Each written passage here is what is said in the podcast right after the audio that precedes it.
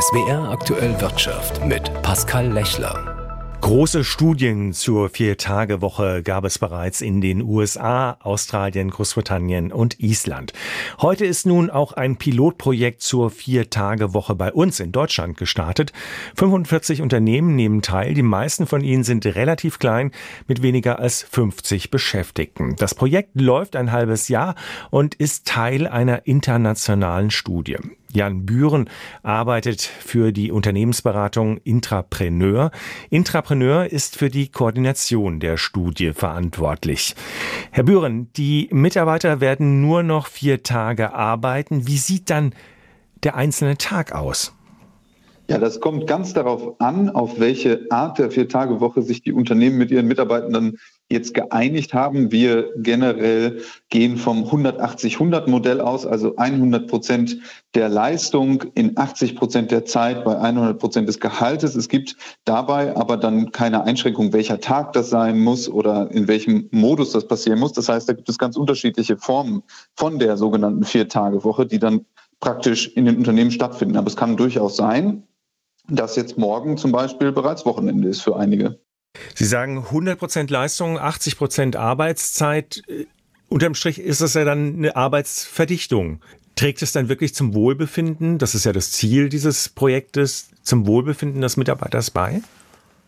Das ist immer die, die, die erste Reaktion. Also eine Verdichtung der Arbeit stellen wir nur in manchen Teilen fest. Wir haben jetzt äh, praktische Studien aus allen möglichen Ländern der Welt gesehen und sehen da, dass es tatsächlich zum Wohlbefinden der Mitarbeitenden deutlich beigetragen hat, dass diese, ja, dieser Freizeitausgleich insofern durch den freien Tag, der zur eigenen Verfügung geht, äh, steht, durch die Flexibilisierung der Arbeitszeit im Letztendlichen ähm, ein deutlicher Gewinn an Stressreduktion und eben auch generellem Wohlbefinden ist. Wir sehen, dass die Leute dann ihren eigenen Themen nachgehen, ob das jetzt die Pflege von Angehörigen oder eben Hobbys oder was auch immer sind. Aber generell kommen sie eben fitter wieder zur Arbeit zurück. Die Krankenstände gehen zurück. Es klingt jetzt alles ein bisschen zu schön, um wahr zu sein. Wir sind da auch etwas vorsichtig und sagen, es ist natürlich nicht die Lösung für alles, die Vier-Tage-Woche, aber diese Flexibilisierung der Arbeitszeit hin zu etwas, wo sich die Mitarbeitenden auch selber einbringen können und selber eben mitentscheiden können, das scheint einen großen positiven Effekt zu haben. Und was gewinnen die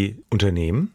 Theoretisch gewinnen die Unternehmen ja, wenn man sich es mal ganz genau anguckt, 20 Prozent Produktions- oder Produktivitätsgewinn. Und ähm, die gewinnen dadurch eben einerseits die clevere oder das, das, das gemeinsame Hinterfragen der Arbeitsprozesse mit den Mitarbeitenden, die eben anders motiviert, würde ich jetzt mal sagen, daran mitarbeiten, eben diese Schwachstellen vielleicht auch noch ja, auszumerzen und eben zu gucken, wo eben noch Potenziale in der Firma sind. Und andererseits sehen wir auch einen Attraktivitätszuwachs für die Mitarbeiter, äh, für die, für die Arbeitgeber, also als Arbeitgebermarke. Im Beraterischen nennt man das Employer Branding, also ne, welche Marke der Arbeitgeber eigentlich aufnimmt. Da ist das ein ganz großer Effekt. Wir haben in England und in anderen Teilen der, der Studien sogar Zuwächse von 300 Prozent Bewerberquoten gesehen, als die gerade damit angefangen haben. Also das ist auch ein großer Motivationsschub für die Unternehmen, um daran teilzunehmen. Welche Unternehmen machen da jetzt mit? Oder anders gesagt, können da alle mitmachen?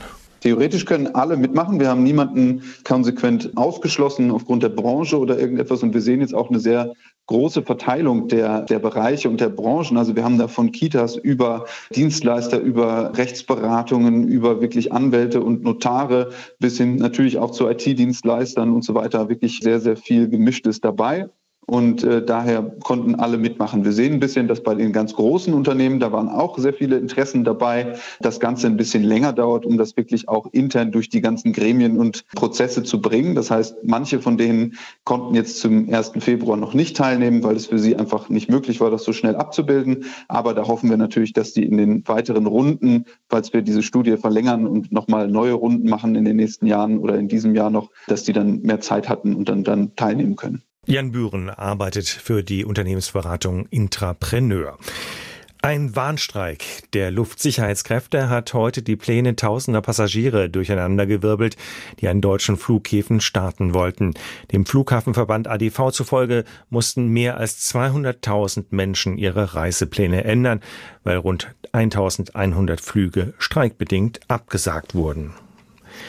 Ein weiteres Verfahren in Sachen Cum-Ex ist am Bonner Landgericht beendet worden. Wegen Steuerhinterziehung in besonders schwerem Fall muss ein 55-jähriger Angeklagter für vier Jahre und zehn Monate ins Gefängnis. Sein mitangeklagter ehemaliger Kollege bekam drei Jahre und sechs Monate Haft.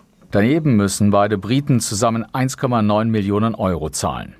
Beide waren laut Gericht maßgebliche Entscheidungsträger, schillernde Geschäftsleute und zentrale Figuren in dem Cum-Ex-Steuerkarussell. Es gilt als wahrscheinlich, dass beide Angeklagten über ihre Anwälte Revision einlegen werden. Von Erfolg war das in vergleichbaren Fällen in der Vergangenheit nicht gekrönt. Bisher bestätigte der Bundesgerichtshof die Cum-Ex-Urteile aus Bonn. Zwei Entscheidungen stehen noch aus. Bonn hatte als erstes Gericht überhaupt Cum-Ex-Geschäfte als illegal angesehen und war später mit dieser Rechtsauffassung vom Bundesgerichtshof bestätigt worden. Die Prozesse rund um das Steuerkarussell nehmen Fahrt auf. In der kommenden Woche beginnt bereits das nächste Verfahren in dem Komplex. Die Staatsanwaltschaft ermittelt insgesamt gegen rund 1700 Verdächtige. Jochen Hilgers, Bonn. Gerade noch in Karlsruhe gescheitert hat der Bundeswirtschaftsminister eine neue Idee, wie man an Geld kommen könnte. Robert Habeck strebt ein neues schuldenfinanziertes Sondervermögen an, aus dem die Wirtschaft unterstützt werden soll.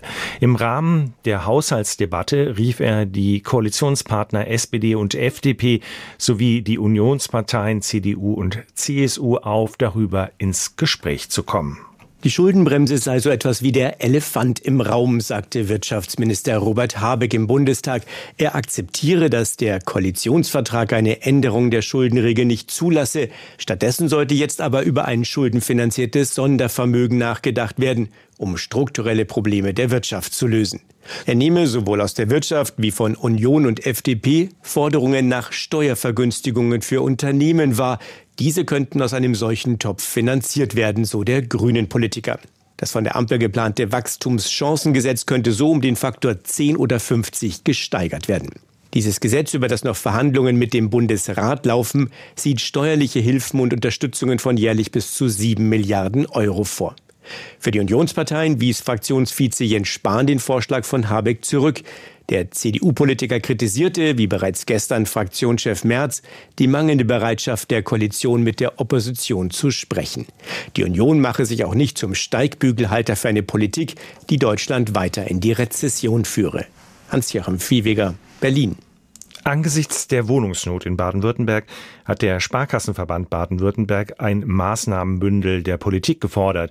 Auf der Jahrespressekonferenz des Verbandes der die 50 Sparkassen in Baden-Württemberg vertritt, sprach Präsident Peter Schneider von einer alarmierenden Entwicklung im Immobilienbereich. Christoph Geismeier.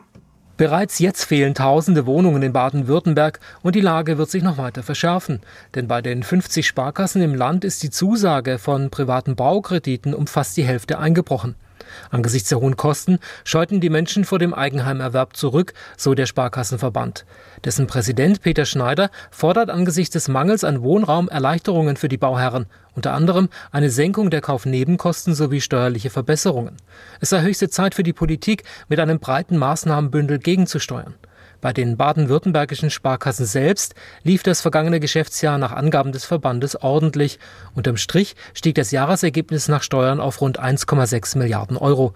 Der Ausblick auf 2024 sei jedoch ernüchternd. Wir müssen uns auch auf schwierigere Szenarien vorbereiten, so Sparkassenpräsident Peter Schneider.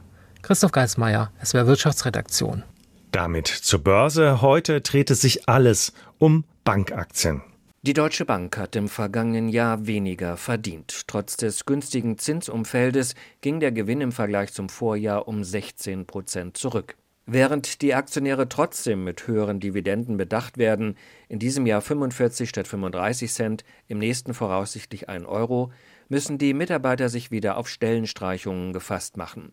Um Kosten zu sparen, will Deutschlands größtes Kreditinstitut rund 3500 Stellen streichen. Darin enthalten sind 800 Arbeitsplätze, deren Abbau bereits vor geraumer Zeit angekündigt worden war. Die Börse jubelt. Der Kurs stieg zeitweise um rund 6 Prozent und beendete den Handel mit einem Plus von knapp 3 Prozent. Auch andere Banken ließen sich heute in die Bücher schauen. Die französische BNP Paribas verzeichnet im vergangenen Jahr einen Gewinneinbruch von 50 Prozent. Die niederländische ING konnte ihren Gewinn hingegen verdoppeln. Dennoch notierten beide Aktien im Minus. BNP Paribas Papiere gaben um 8,7 Prozent, ING-Aktien um 0,8 Prozent nach. Insgesamt ein schwacher Börsentag am Frankfurter Aktienmarkt. Der deutsche Aktienindex verbuchte zum Schluss des Computerhandels deutliche Verluste. Er schloss mit 16.859 Punkten, 44 weniger als gestern. Damit reagierten Anleger auf die Zinspause in den USA und die Aussage von Notenbankchef Jerome Powell, eine Zinssenkung im März sei wegen der robusten Inflation unwahrscheinlich. Viele Anleger hatten in den vergangenen Monaten immer wieder auf eine baldige Zinswende gehofft, was die Kurse insbesondere vor Weihnachten kräftig angetrieben hatte. Jetzt rudern viele Investoren zurück. Klaus Ranajakisch, AD Börsenstudio Frankfurt.